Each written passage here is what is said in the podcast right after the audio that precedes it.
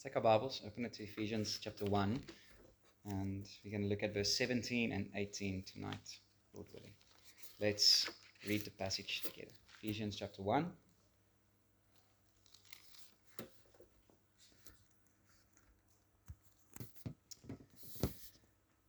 Let's read from verse 17 up until the end of the chapter. And as we read, let us be reminded that the grass withers, the flower falls, but the word of our God stands forever. Let's read. That the God of our Lord Jesus Christ, the Father of glory, may give you the spirit of wisdom and of revelation in the knowledge of him, having the eyes of your hearts enlightened, that you may know what is the hope to which he has called you, what are the riches of his glorious inheritance in the saints, and what is the immeasurable greatness of his power toward us who believe, according to the working of his great might, that he worked in Christ when he raised him from the dead and seated him at his right hand in the heavenly places, far above all rule and authority and power and dominion, above every name that is named, not only in this age but also in the one to come. And he put all things under his feet and gave him as head over all things to the church, which is his body, the fullness of him who fills all in all. It's the reading of God's word. Let's pray together. Oh Lord, we thank you, Lord, for your precious, precious word. Lord, we do not understand the privilege of being able to hear your words spoken directly to us. Lord, I pray that you will help us to see you, to understand this text better. Father, give us your spirit of wisdom and of revelation to be able to know you and to love you more, Lord. Pray that you will revive us, Lord. Maybe some of us have grown cold and grown lukewarm in our love for you. And I pray, Father, that you will use even this sermon and this text to kindle again a passion for your name, a desire to know you through your word and through prayer by the Spirit. We pray this in Jesus' name. Amen. Lord, if I were to ask you, what would you say is the greatest need of the church today? Perhaps some of us would say that the church needs to learn to be less judgmental. Perhaps others might be tempted to say, no, the church needs to learn the Ten Commandments, and if only more people knew the Ten Commandments, then the church will be in a much better place. So others might say that the church needs to learn to take care of people. We need to learn to show mercy and kindness and meet the needs of the poor. Or others still might say that we should strive for unity. The church is so divided. What the church needs the most is for us to be united again as one body. Perhaps we need to cultivate again a culture of discipleship, of making disciples, evangelism, baptizing people, and teaching them to observe everything that Jesus commanded us to do. Now, all of those things that I've just mentioned are perhaps true needs and things we might need to consider. But I think there's an even more fundamental need of the church, which never changes. It's something we need in every generation, of every culture, and every time. The church needs this. It's something we need that is so basic to being a Christian in the very first place. We almost assume it to be true without thinking about it. And that is the great need of knowing God. Knowing God. That's it. If you were to ask me, what would you say is the greatest need of the church? To know God. This is exactly what Paul was praying for these believers when he heard of their faith in the Lord and their love toward all the saints.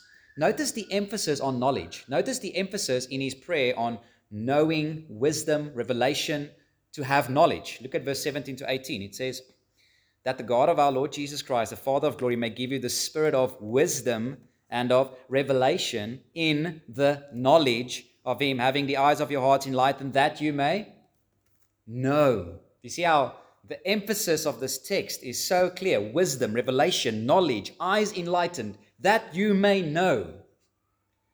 That's what we need. We need to come to grip with knowing God. In fact, I would say that's the very summary of all three of those prayer things that he says at the end of verse 17. A very short phrase when he says, in the knowledge of him. That is a summary of Paul's prayer. that we might have the spirit of wisdom and revelation, that we might know him. J.R. Packer, in his great book, Knowing God, wrote this great quote. Listen to J.R. Packer's words here. He says, "What were we made for? To know God. What aim should we set ourselves in life? To know God. What is the eternal life that Jesus gives? Knowledge of God. What is the best thing in life, bringing more joy, delight, and contentment than anything else? Knowledge of God. What of all the states God ever sees man in gives God most pleasure? Knowledge of himself." In other words, nothing will make you happier, and nothing makes God happier than knowing God. Beloved, let us therefore consider that our great need to know him. And let's look at the first point. We're going to look at 2 points and then close with an application. First, the meaning of knowing God. What does it mean? What does it imply to say that we should know God? Again, J.R. Packer in his book gives a very, very helpful explanation of what does it mean? How does it look like to grow to know God? And he says there's a massive difference between having knowledge about God and knowing God. And that's so crucial. There's a big difference between having knowledge about God and knowing God. You might have a lot of knowledge about him. You might believe he's the creator, he's triune, that he has spoken to us in his word, and that he is a gracious God and saves all those who repent and believe in him, in Jesus. All well and good. But that doesn't necessarily mean that you know God at all. Again, James 2 verse 19, "You believe that God is one, you do well, even the demons believe and they shudder." Knowing God must mean more than just having knowledge about him. We must know God himself, know him personally by experience. Again, here's an illustration again that J.R. Packer gives that I think is very helpful. Your knowledge of something depends largely on how complex the subject or the object of your study is. So, for example, if you want to study and know a language, a human language like Zulu or Afrikaans, you will have to do some effort to memorize the vocabulary, study the grammar.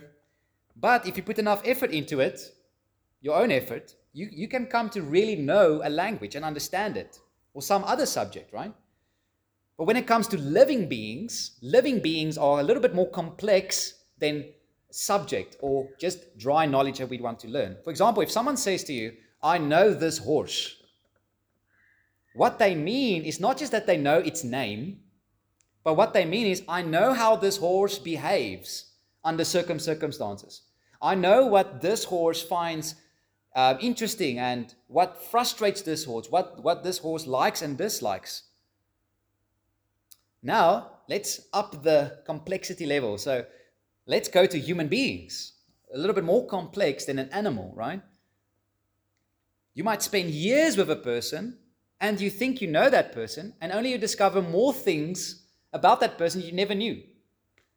And that's one of the reasons why marriage is so amazing as well. You never stop to grow to know one another and to love one another. This is because with human beings, we don't just know each other by spending time together. So you can put in a lot of effort, but you are also dependent on the other person to share his or her thoughts with you, right? So there's a limit to how much you can give and how much you can know. The other person needs to open up. The other person needs to tell you what they like and dislike and why. So in one sense, it's not completely up to you to know someone. Do you see how that works? The other person must be willing to open up their thoughts and their mind to you. But now let's take it one more step up. Okay, imagine for the moment your greatest human hero. I don't know if you have someone like that, okay? But that you don't know, that you don't have a relationship with, okay? So maybe it's like a philosopher or a great scholar, or maybe a pastor, missionary, or Christian in the history or whatever. Think about that person for a moment. Imagine that person was still alive. Imagine you could have an opportunity to talk to that person, to have a conversation with that person. You would count it a mere privilege to just be in that person's presence, right? And if they don't want to be your friend, it's fine. Because you have no claim on their friendship, right? You have no claim. You can't demand them to just be your friend. The higher up the person is, the more it depends on them to initiate a friendship with you But now imagine that this person says to you, this hero of yours says to you, I want to have some supper with you. Come to my house. And this person shares freely their heart to you, their mind to you. This person asks you if you would be willing to spend regular time with this person. You would be thrilled, right? You'd be thrilled to have such a friend because this person offers their heart, their mind, their companionship to you. Someone like you who is unworthy of their friendship. Now, again, do you see how this connects? This is a super, super small illustration of what it means to know God. To know God then means to know what God is like, what He loves, what He hates, how He behaves, if you could use that word, under certain circumstances. Because you have come to know Him by experience. You've come to know Him and what He is really like. You've not just heard about Him, but you have seen Him at work even in your life. You have experienced His love and the joy of the Holy Spirit. You have trusted in His promises and found them to be true. The Lord doesn't just want you to know the fact that He is good, but to come to Psalm 34, verse 8, it says, taste and see that the Lord is good. That's what the Lord wants for us. Taste and see that He is good. It's one thing to merely know the fact that God is gracious, and it's another thing to find Him gracious to you when you sin, when you fail. It is one thing to know the fact that God is your Father, and it is quite another to rest in His fatherly care and to feel His love and affection for you, because you've been adopted into His family. It is one thing to know the fact that Jesus died for our sins on the cross, and another to have the peace that there is now no condemnation for those who are in Christ, because all your sins are nailed to the cross. It is one thing to know the fact that God is our shepherd, and therefore we shall not lack, and another to have the peace of mind that He will truly take care of you. It is one thing to know the fact that God is sovereign over all things and working all things together for your good, and another to trust Him in your sufferings, trust Him in your anxieties, trust Him in your fears and your worries. In a word, to trust Him like the Proverbs 31 woman. I love this verse, 31 verse 25. She says, oh, this Proverbs 31, she laughs at the time to come. She laughs at the time to come. That's the attitude of someone who trusts in a sovereign God. This is what God wants for you, beloved. He doesn't just want you to live like a functional atheist. A functional atheist. Saying with our words that He exists, but living as if He doesn't exist. As if we are on our own. As if He won't help us and care for us. He doesn't want us to grope in the dark, searching for answers when He is everything we need. He doesn't want you to be satisfied merely knowing a lot of things about Him, but He wants you to know Him. To know Him by experience. But if we are ever to know God like this, we too are utterly dependent on God to reveal Himself to us. We cannot claim a friendship with God. We have no right to come to the Almighty and say, "You shall reveal yourself to me." Who are we? We are just a creature, and more than that, we are sinful. We have sinned and broken His law. We deserve only His judgments and His wrath. And yet, what do we see God do? He initiates a relationship, right? He sends His Son. He came down. Jesus became man. For Jesus said, I am the way, the truth, and the life. No one comes to the Father except through me. So God has revealed Himself fully through Christ. And we now see Christ through the pages of the Bible. So that's the first thing, the meaning of knowing God. It is we must know Him, not just facts about Him, but who He is. And we are dependent on Him to reveal Himself to us, which leads us to our second point, the means of knowing God. So what are the means of us knowing God? We see that right in our text. We need the spirit of wisdom and of revelation. Look at verse 17. Paul prays and he says that God may give you the spirit of wisdom and of revelation in the knowledge of Him. So Paul prays that God might give these believers the Holy Spirit, the spirit of wisdom and revelation, that they might know God. Without the Spirit, it is impossible to know God. We need the ministry of the Holy Spirit. Now, before we go on, we need to first make sure that Paul is actually praying about the Holy Spirit here, because in other translations, the Spirit there is translated with a small s. So if you have another translation that has that, you will see that it actually has a small s. For example, the King James Version and even the NET Bible, okay, translates this as small s. The attitude is, so if it's a small s, the meaning would be this. It would be that God would give these believers an attitude or a spiritual sense of wisdom and revelation to know God. So it's more like a spiritual attitude or gift from God than it is really the Holy Spirit himself.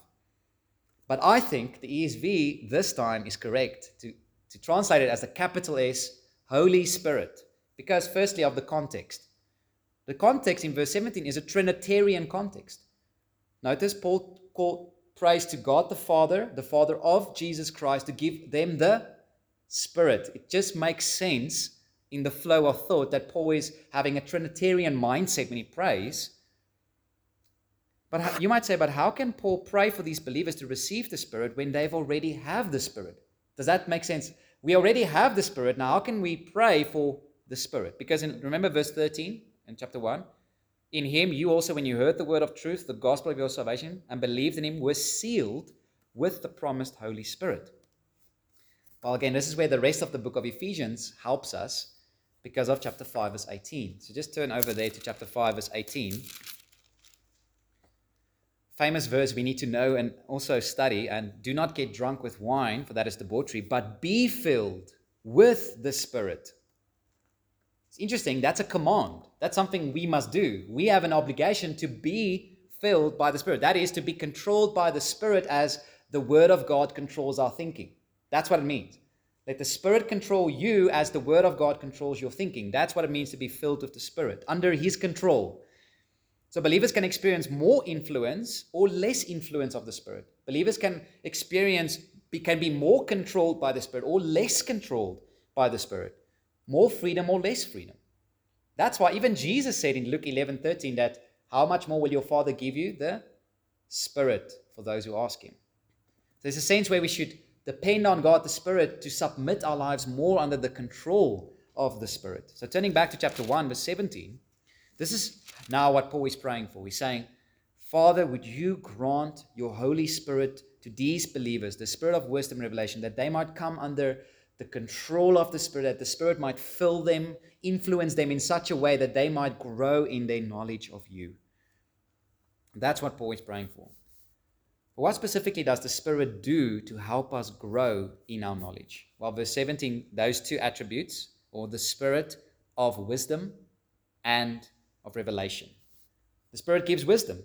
Remember what we saw in verse 8? And we already looked at that, what that wisdom means in verse 8, which he says, which he lavished upon us in all wisdom.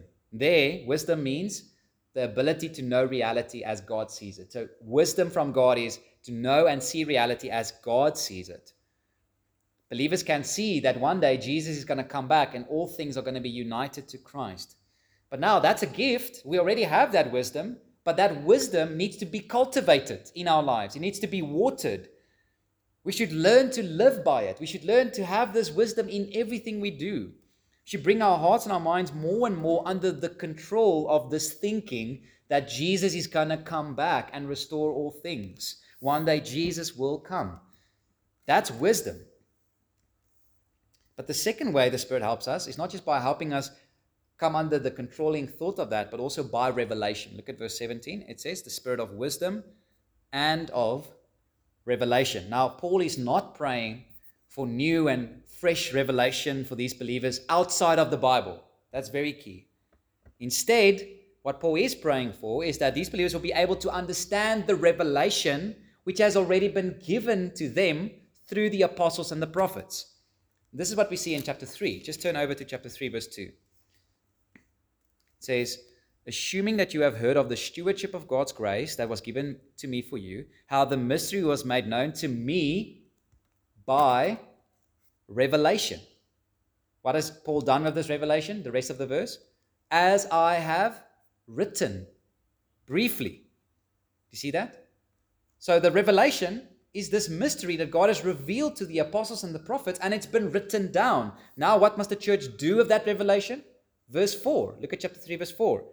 When you read this, okay, this mystery, this revelation, you can perceive my insight into the mystery of Christ. We read the revelation of the Spirit.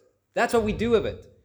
And now, what does the Spirit do? He illuminates our minds. He helps us to understand what the Bible says, to perceive it. We can only know God through the Bible when they read it, as the Spirit opens our eyes to see the glory of Christ in the pages of Scripture. That's how we come to know God deeper, by the Spirit of wisdom and revelation. We need Him. We need His help. Every moment we open this book, we need His help. That's the means. You and I, we cannot know God apart from the Father choosing to reveal Himself, the Son coming, dwelling with us, Emmanuel, God with us, and the Spirit of wisdom and revelation opening our eyes to see Christ and God. That's the means. That's how we know God. But now let me close with a few applications, just a few applications for us. Number one, let us in the first place see the essential role of the Spirit in helping us to know God. The essential role of the Spirit to know God. Beloved, I fear as Baptists, as Reformed Baptists, that we have largely neglected the Holy Spirit and His ministry, taken His essential work for granted. We might feel strong enough, wise enough, smart enough, because we have sound doctrine that we don't need the Spirit anymore. We figure it out. We think, if I want to know God, I'll just use my own wisdom, my own understanding, my own systematic theology, my own books that I have found. I don't need the Spirit. Beloved, don't make that mistake. Reading the Bible without the Spirit is like trying to drive a car without petrol. It's not going to go anywhere. You will be stuck. You won't grow. You won't see the glory of Christ. Zechariah 4 verse 6, it says, "Not by might, nor by power, but by my Spirit, says the Lord of hosts." So this is a principle. Having a little knowledge of God with the Spirit is better than having a lot of knowledge about God without the Spirit. To be sure, it is possible to know God intellectually without the Spirit, because the Bible is a book. And like any book, if you read it correctly, you can understand it. Atheists can understand what the Bible says. But what they cannot see is the glory of God. They cannot see the glory of God apart from the miracle of God when He opens our eyes. Without Him, you'll find the Bible boring, useless, contradicting itself, and as nonsense. If you feel that way, that's the strongest evidence that you are not under the control of the Spirit. That's the strongest evidence that the Spirit is not leading you. Beloved, perhaps one reason why we don't know God as you should is because we do not rely on the Spirit to help us. We don't rely on Him. We don't pray prayers like this. Psalm 119, verse 18, when we pray, "Open my eyes that I may behold wondrous things out of your law." Open my eyes, Lord. Open my eyes. Father, give me your Spirit right now. Illuminate my eyes. I am utterly dependent on you for joy to see you in this book. Unless you do that, Lord, my joy is gone. Lord, please give me your Spirit. Control me. This is how we should pray. Secondly, that's the first application, is the essential role of the Spirit. But secondly, the essential role of prayer. Okay, we've already kind of alluded to that. But the essential role of prayer, to depend on the Spirit. By this simple test, you may know if you rely on the Spirit or not. You will pray often for His help. Often. Those who think they can do it themselves don't pray. Right? But why pray if I can solve this problem on my own? Why pray if I'm able to conquer with my own strength? Prayer seems meaningless to the able and the strong, to the wise and the self-attained. At best, prayer seems like a little icing on the cake of an already able life. But someone who understands that they are weak, frail, prone to wander, prone to act selfishly and foolishly and to misunderstand and to bring our biases into the Bible, we will be desperate for the Spirit to help us. Beloved, let us learn how Paul prayed. Let us pray often for the Spirit to show us Christ, show us Jesus, and the Father of glory will give him to us. Thirdly, let us also see here the essential role of the Bible to know God. The essential role of the Bible to know God. The Spirit inspired the Bible. Men of God spoke as they were carried along by the Holy Spirit. 2 Peter 1:21. All Scripture is breathed out by God. Remember the word breath and the Spirit is very closely connected. It's breathed out by God. It's inspired by God, by the Spirit, for us to read. Therefore, the Holy Spirit will always lead you to the Bible itself, not away from it. This is another test. If a church is Spirit-filled, it will be Bible-focused, Christ-centered, not as little Bible as they can cram into that service, right? The Spirit will constantly lead you towards the Bible, not to get rid of it. Because you have your own private revelations by the Spirit. Why do you need the Bible if the Spirit gives you revelations? That's not what the Holy Spirit does. The Spirit is the Spirit of wisdom, to know the reality as defined by God's word, and of revelation, to know the revealed word of God as given to us by the apostles and the prophets. The Spirit and the Bible belongs together. Let us not separate what God has joined together. By this you may also know if the Spirit is at work in your life. Not only will you pray for his work, but you will study his work. You will be a person of the Bible. If you do not read the revelation from God, you will never know God. You will always be frustrated. You will always be confused. I know beloved brothers that spend more time reading John Piper, J.R. Packer, and other books than the Bible, and they are constantly confused. They don't know where to go and what to do because they're not spending time with the Word of God itself. We are content with second-hand knowledge instead of first-hand knowledge of God. Beloved, there's no other way to know God. There's no shortcuts to know God. There's no one-minute solution to having a relationship with God. There's only one way. It's to know, to study, to meditate, and to apply this book to our hearts and our minds and our life. And that's hard work. It's not easy.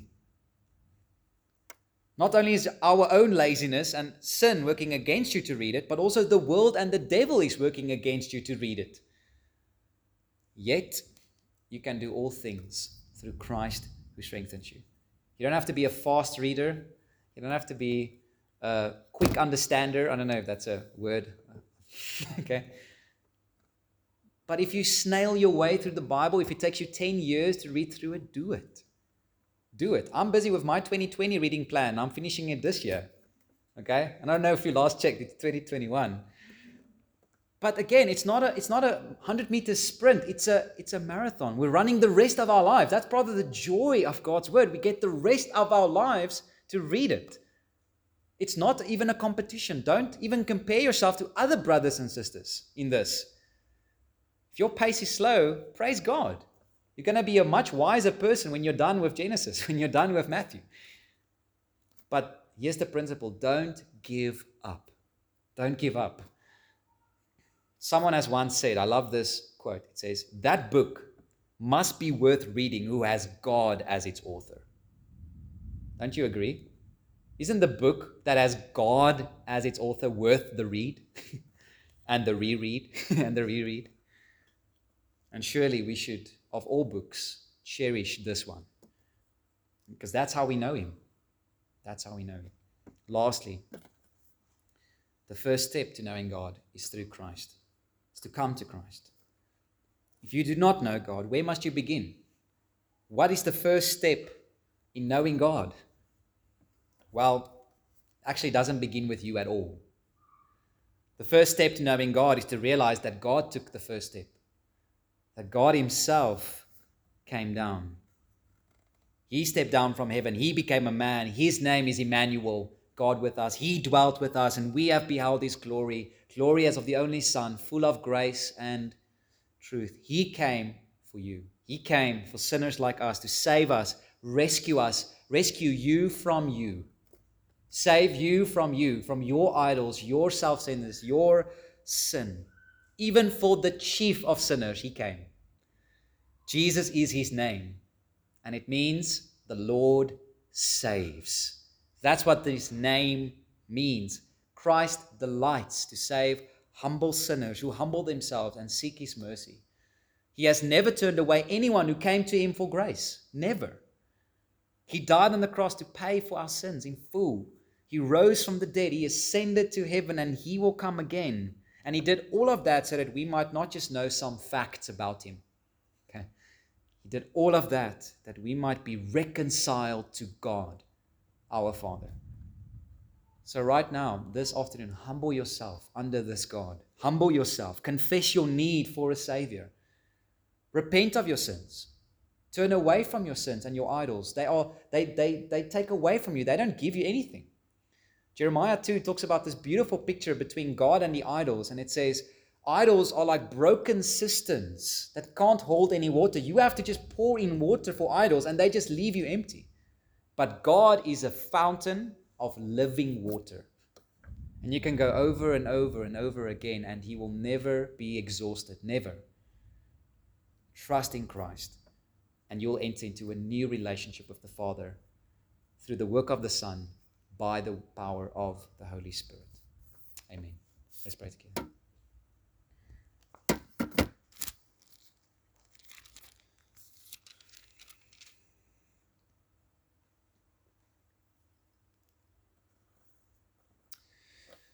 Father, we confess that we are sometimes like the disciples, slow to believe and slow to know and slow to understand who you are, and Lord, and often our lives, our sufferings and trials, and even our own sin, Lord, clouds our minds of knowing you, of seeing you. But Lord, thank you for this word and Ephesians 1, and as we study it, to see that your desire for us is to know you. Not just know about you, but know you really, know you intimately and personally through prayer and through the reading of your word by your Spirit. Father, I pray for all of us. Help us, Lord. Teach us what it means to be dependent on the Spirit. Lord, we confess that as Baptists and in our denomination, we tend to neglect depending on the Holy Spirit, Lord. And please forgive us for that. Forgive us for undermining and minimizing the role of the Spirit in our lives. Teach us what it means to walk by the Spirit, to be filled with the Spirit, to be under the control of the Spirit. Lord, for our greatest longing and our greatest desire is to know you and to know you forever. So Lord, please draw us deeper into a relationship with Christ, a relationship with you, Father, a relationship with you, Holy Spirit, that we might know the triune God. We pray this for your glory and for our joy. In Jesus' name.